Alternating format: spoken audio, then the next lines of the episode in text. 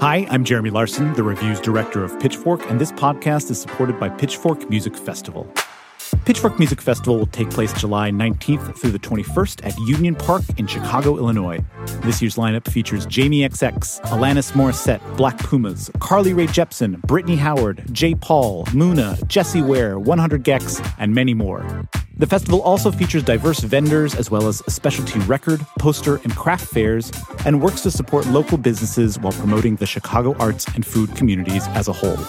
For more information on tickets and lineup, visit pitchforkmusicfestival.com.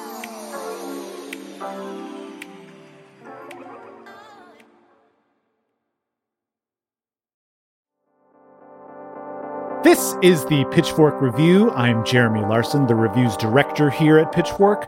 Pooja has the week off, and so here I am. And today, we're talking about the latest release from Kelela, the R&B experimentalist supreme. The album is called Raven. It is her first official LP in five and a half years, and her upcoming tour sold out basically on the advance of three singles ahead of the album. Very exciting. So, to jump right in, I am joined by senior editorial producer Eric Torres and editorial fellow Heven Haile. Welcome to you both. How are you doing today? Hi, doing well. How are you? Doing well as well. I'm terrific. I'm really excited to be joined by the both of you, who I consider um, extreme experts in R&B and dance music. Um, and, and to that end, I kind of want to know a little bit about how did R&B and sort of dance music in general like become your métier or like what you love and, and like what do you love about this and your history of it? I grew up with pop and R&B music. It's kind of my first musical loves. My parents grew up in New York in the 70s and 80s, so a lot of that early stuff was played around the house. They were big on like Michael and Janet Jackson, disco, soul, but also like a lot of good classics like the Stylistics and Temptations yeah. and stuff like that.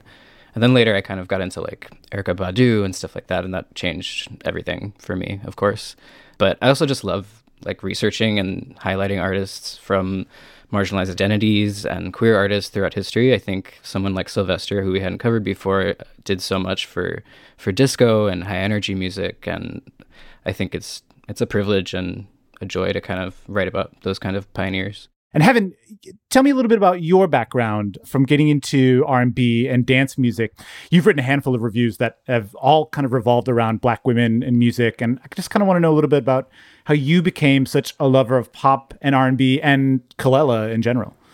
Yeah, so we weren't really allowed to listen to secular music until I was like 10 years old because my parents were just oh. very religious. So, oh, wow. But like growing up in Eritrea, which is in East Africa right next to Ethiopia, Beyonce's mm-hmm. single ladies would always just be playing on like the news circuit for some reason. So she was really my introduction into pop music. But mm. I was like, oh, like this is really amazing. But I wasn't really into what they call unz unz music just yet, into into EDM just yet. Uh-huh. So I was like, this is great. But then I remember I was scrolling on on Twitter a couple like years later, and I saw the music video for Rewind, and I was like who is this dark skinned Ethiopian woman with locks and like half her head shaved? I have to know mm. literally everything about her.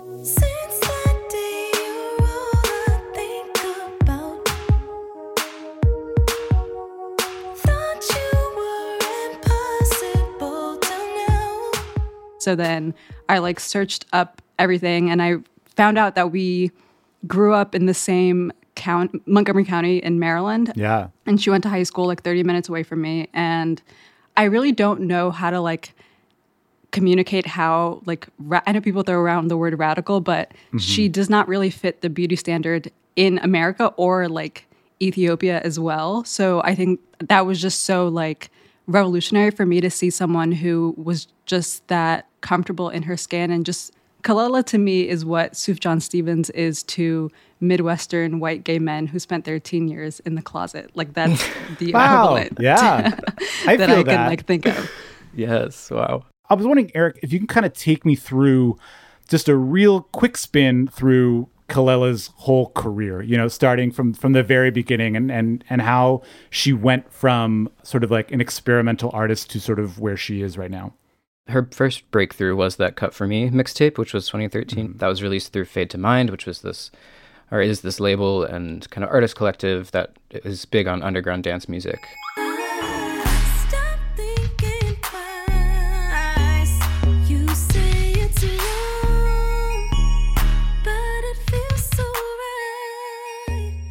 a lot of people from Fade to Mind got to work on Cut for Me, and that was kind of a first example of like her curation skills, frankly, and like it was like a, a good example of this kind of stripped down R&B sound that she kind of made her own. Yeah, and that features, you know, producers like Nguzunguzu and Jam City. Right. And sort of like what happened after the Cut For Me mixtape? Like wh- where did she go from there? So yeah, like Bankhead was such a moment. And then after all of this, she followed it up with Hallucinogen, which was an EP in 2015.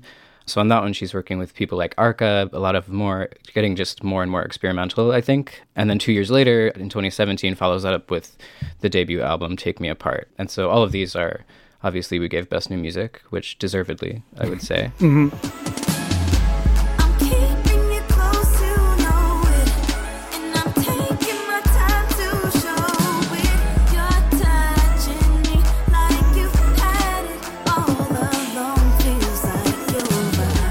Heaven, what, what can you tell me about Bankhead? Because I think that was probably maybe the first that people had really sort of heard of her.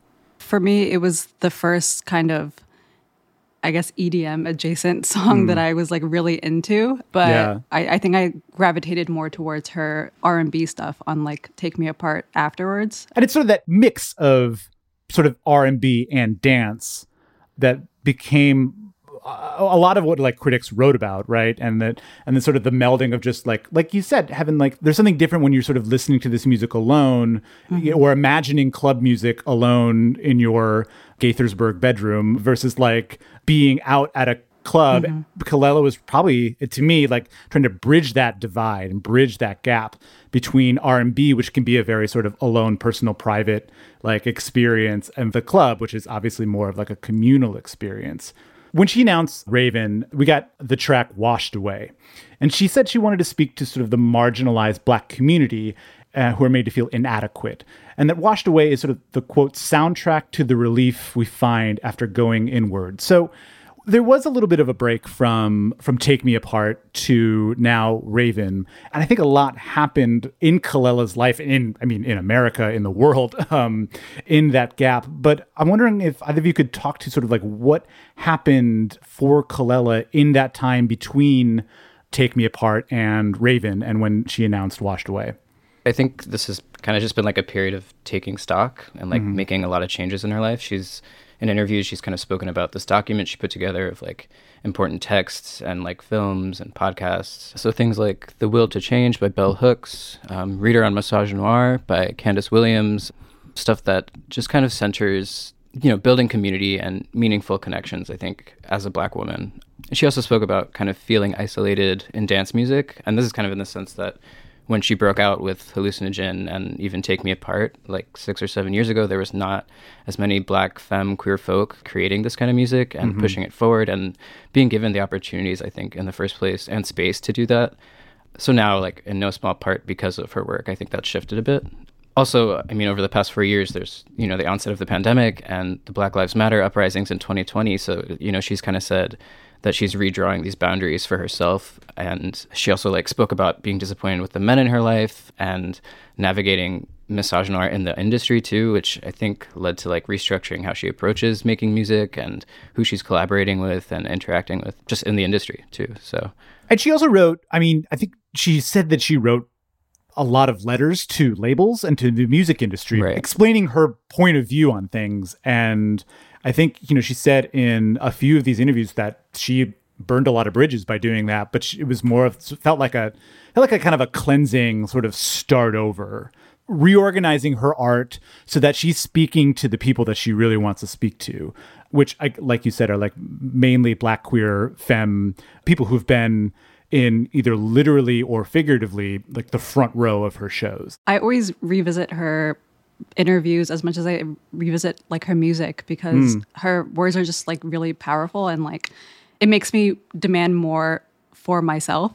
There's this Toni Morrison quote that she delivered at like this keynote speech in some college that I can't remember, but mm-hmm. she said that a major function of racism is distraction. So like if the hegemonic powers of like white supremacy say that you don't have culture if you don't have good music, you're not talented enough, you continuously try to prove yourself. But it's like those standards are created so that they cannot be met. It's kind of this like Sisyphean ordeal. Like you spend so much time trying to prove yourself that you kind of burn yourself out. And I think that's ultimately why she kind of burnt those bridges in Raven, the the title track, she says, "I'll go where they hold me down," mm. which I think is so powerful because it's like she is just refusing to even kind of deal with that because it's so like energy draining. At the end of Take Me Apart, the last song, Altadena, she it's it's like this beautiful ode to black women, black femmes who aren't given like, you know, just due and aren't like recognized for their work. And she says where can i go? And she like kind of repeats that. And it's kind of like this kind of full circle moment where she's saying like i'm gonna go where people see me. Where can where can i go go it's taken taken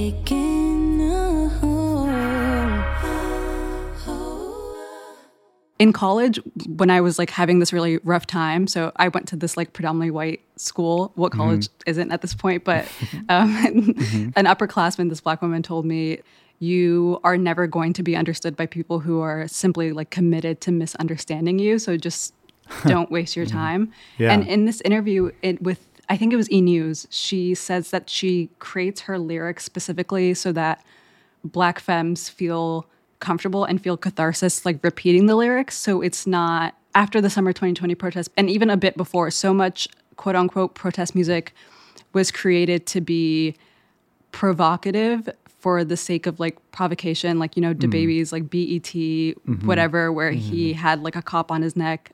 It just feels so gimmicky in that sense. But in the Guardian piece, it meant, uh, the writer mentioned how she doesn't even really have slogans in her music, but it still feels like a protest. Um, and I think that's what's really powerful about her latest album.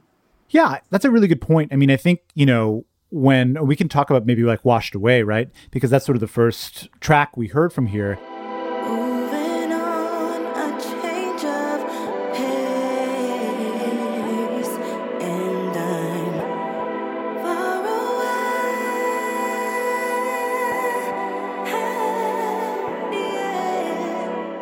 When you listen to Washed Away, like it, it doesn't feel like there's a lot of anger stemming from from these feelings of marginalization or these feelings of ostracization or these feelings of not being heard. There's something much more healing about it, you know, and, and we can talk about the properties of water and the properties of baptism, the properties of being reborn in the ocean and that kind of thing. What is sort of the first feeling you get when you hear something like Washed Away? It definitely is very ambient, way more mm. ambient than her other stuff. And it does, yeah. like you said, feel like a baptism. And she like gets really jazzy on this record, which I like really appreciate. But it definitely, like she says, it's like a palate cleanser. It's kind of the sonic equivalent of like take your shoes off, take off your coat, and like come in, and like the outside mm-hmm. world doesn't like yes. matter here. It's a, it's a great introduction. Did you guys listen to the Aquaphoria mixtape that she put out in 2019? Yeah, definitely. How did Washed Away come out of that? Did you sort of feel like a connection from those two things? Yeah, I think so for sure. Yeah. It's kind of a collection of ambient and abstract electronic mm-hmm. music, people from like Aphex Twin and Japanese new age artists, and she's kind of singing over them and vocalizing over them.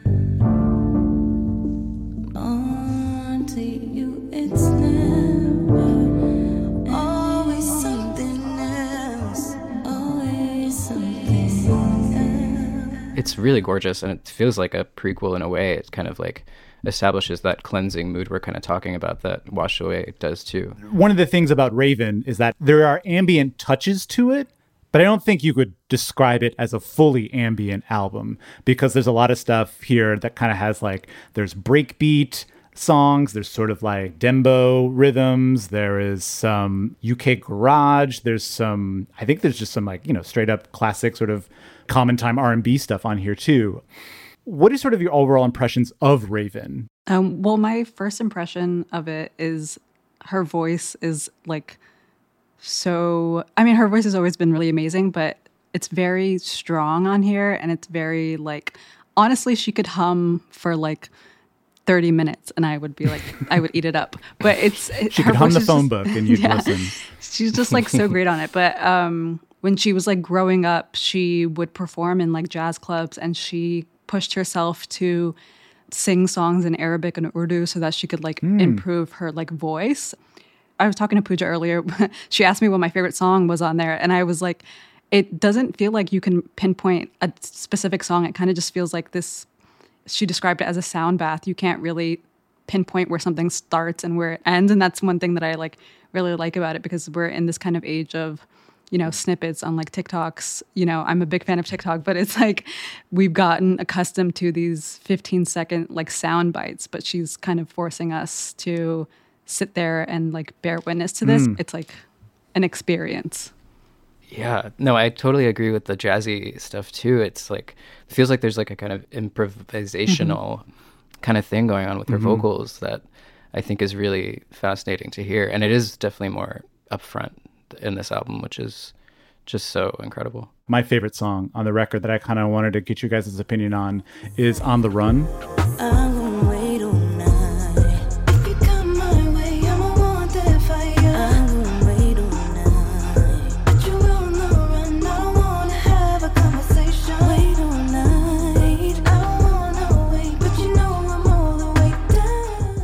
This is produced by Jungle Pussy and Kaytranada, who are both on this song. And and to me, it's like this song is, is probably one of the most amped up dance I don't know if it's dan- I don't know if it's like a dance study, but to me it's sort of like it's the one that sort of gets me moving. I love how the synths are like wobbly like in there. I kind of love how there's this there's like this faint background like DJ Mustard, hey, hey, hey, that sort of happens. it kind of feel like we're almost listening to 2 On by Tinashe, but like it's this sort of like underwater version of 2 On by Tinashe. it's like it's very like fun and it, it's very cunty, as they say, if I'm allowed mm-hmm. to say that on here. Um, but we're, we're working like, that into the lexicon. Okay. I think I think it'll this will age well. I think. Okay, sweet. Um, so, but there's a line where she says, like, "Loneliness I see in your eyes, it can render you blind."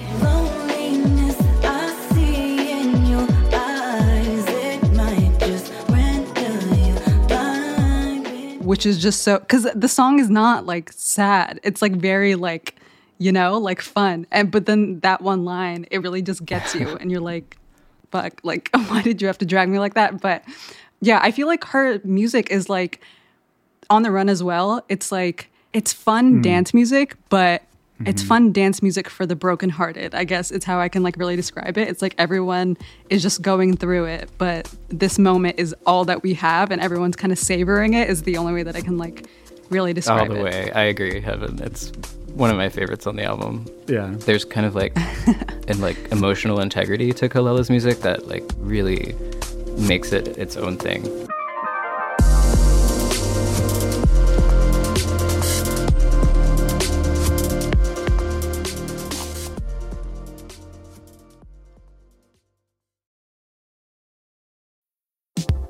I'm Naomi Fry, and this week on Critics at Large, we're talking about the delights and shortcomings of the new movie Challengers. It stars Zendaya at the center of a tennis triangle and a very steamy love triangle. Who are her loyalties to? Will she be tempted by the other one? How do these guys reckon their professional playing ambition with their romantic and sexual feelings about this mysterious woman? And such we have it. We have a conflict between three people in a game meant for two. Is it a sports movie or a sex movie? Find out on Critics at Large from The New Yorker. New episodes drop every Thursday, wherever you get your podcasts.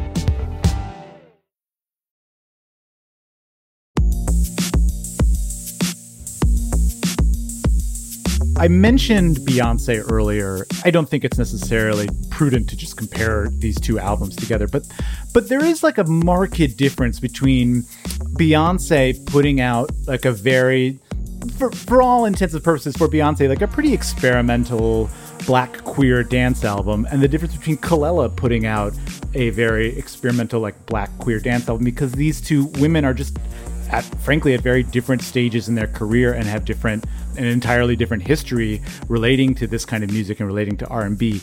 And Heven, I was wondering if you could talk about kind of like what are the stakes for Kelela here? I feel like both artists have different approaches for kind of the same goal, which is I don't like black liberation, other than Kelela being queer as well. And a lot of recent interviews when Formation came out, people were talking about, and also Beyonce talked about how she couldn't really be as forthright with her politics because she wasn't as established yet. You know that whole SNL skit where they were like Beyonce's Beyonce's black, like what's going on? Like it's it really is that cultural consciousness that she was kind of raceless for like a big portion of her career because of marketability and stuff like that. But Kelela has always been very forthright and kind of you know telling it how how she sees it even though she mm-hmm. doesn't come from a musical family she doesn't come from you know this kind of establishment behind her but she's always been taking up space and not really allowing people to be comfortable in their racism like calling out her peers I think that she really runs this huge risk of being seen as difficult to work with as a dark skinned black woman, as someone who does not have as many connections. So I think that's what makes, you know, her stances stand out more than I guess I love Beyonce. That's that's my girl, but she definitely has like a really capitalist angle to all of her. It's so hard to divorce it because that's her ethos. And in a lot of her interviews, Kelela says that she thinks what Beyonce is doing is like really powerful because you know we haven't really seen black people amass a lot of wealth through entertainment. It's just i don't know there's just a stark difference but you know hopefully two queens link up and maximize their joint slay as they say. Yeah um, as they say i say yeah. that a lot. Um, are there any songs in, in particular that that sort of are there any lyrics maybe that really kind of stick out to you um, it definitely is contact for me, where she rhymes yeah. sauna and wanna. it really yes. is yep. just so powerful. Okay, one thing I'm just like looking through the lyric sheet right now, and I just really love how she's using emojis. There's this line yeah. on bruises where it says, you mad, but I'm saying, and it's like a shrugging emoji that she attached on there.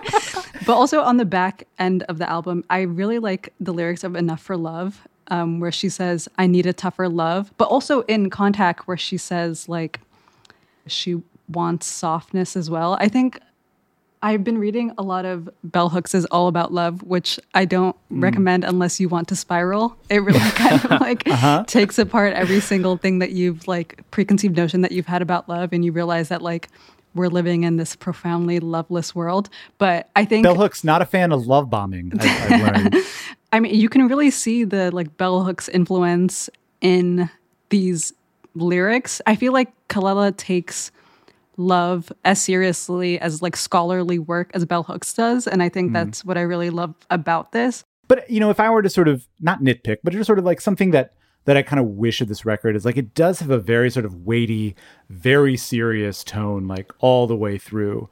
And I think like this is a very serious record about serious things that can make it sometimes a, a full listening experience that I don't know, it's, it's confrontational. It, it can be difficult, which is often not what I think of when I think of like ambient music. But do you guys feel that kind of difficulty here in a way? I don't really feel the difficulty. I think it's because like mm. she makes music for black femmes to like sing, so I don't feel like that like difficulty. It feels like yeah. there's like a major. It feels like a a big album of like levity. I mean, definitely like mm. the lyrics on Raven, where she talks about her feelings of being like disposable in like a white supremacist like country and world. I think those yeah. are like really heavy, but I think her voice really kind of like lifts you out of it. But I think those like funny moments come, or like a major like levity is Rahrah Gabor's rap verse in Closure, which was like mm. really funny. I think there's this one line where she says, you like him brown, you ate another Clayton Bigsby, and Clayton Bigsby is like a character yeah. in like the Chappelle show skit. It was like black white supremacist. I think I think that's what it is. But yeah. I was just like, one thing that I really love about Kelela is that she won't explain things. There's a lot of like inside jokes that you would not really know unless you're like a black femme. Even in mm. like Rahrah Gabor's like verse where she says,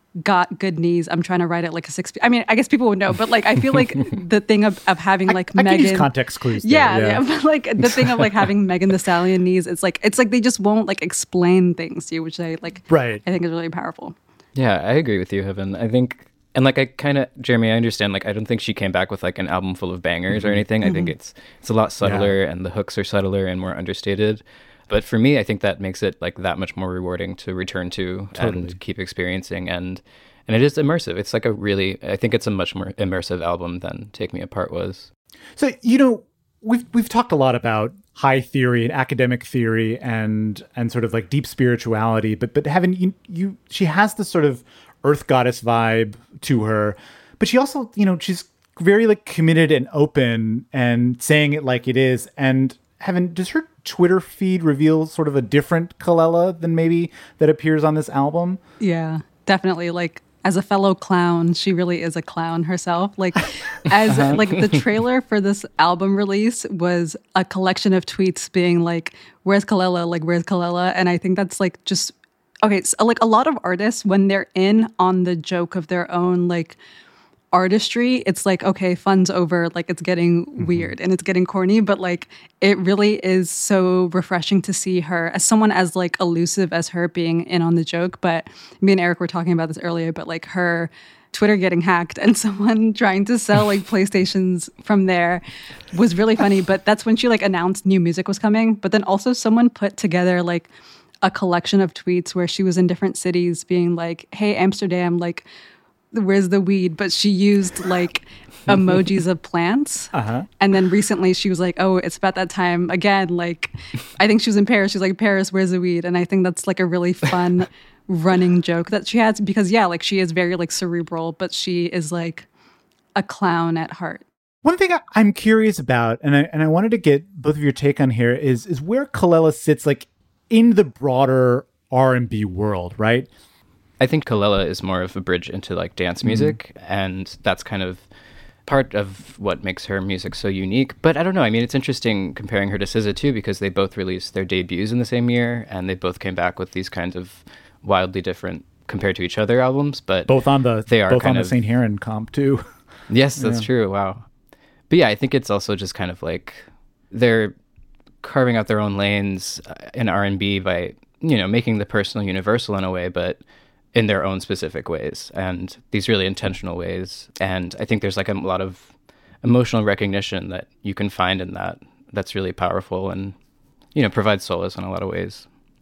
I think I was reading this in a Kelela review, and it was fascinating. She, I think she said something about build the target around the arrow, which is a, like a phrase about how to create, as opposed to shooting the arrow at the target. You build the target around the arrow. At the end of the day, forever my little nitpicks that are kind of meaningless about this album like what i what i really love and respect about raven is that like it is such a cohesive and coherent and like you said uncompromising piece of work that is that has an idea that carries through the entire thing all the way to the end um, well i wanted to thank you guys so much for coming and talking about this this was an amazing conversation thank you Thank you.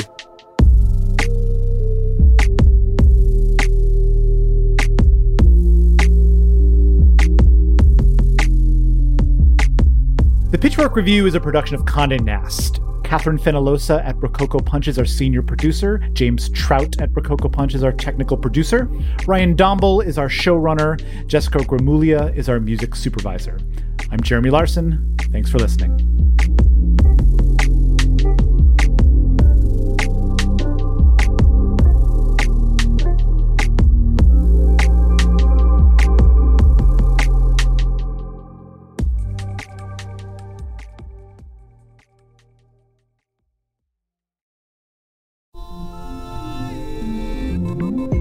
I'm David Remnick, host of the New Yorker Radio Hour.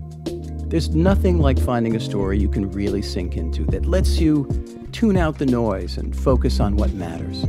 In print or here on the podcast, The New Yorker brings you thoughtfulness and depth and even humor that you can't find anywhere else. So please join me every week for the New Yorker Radio Hour, wherever you listen to podcasts.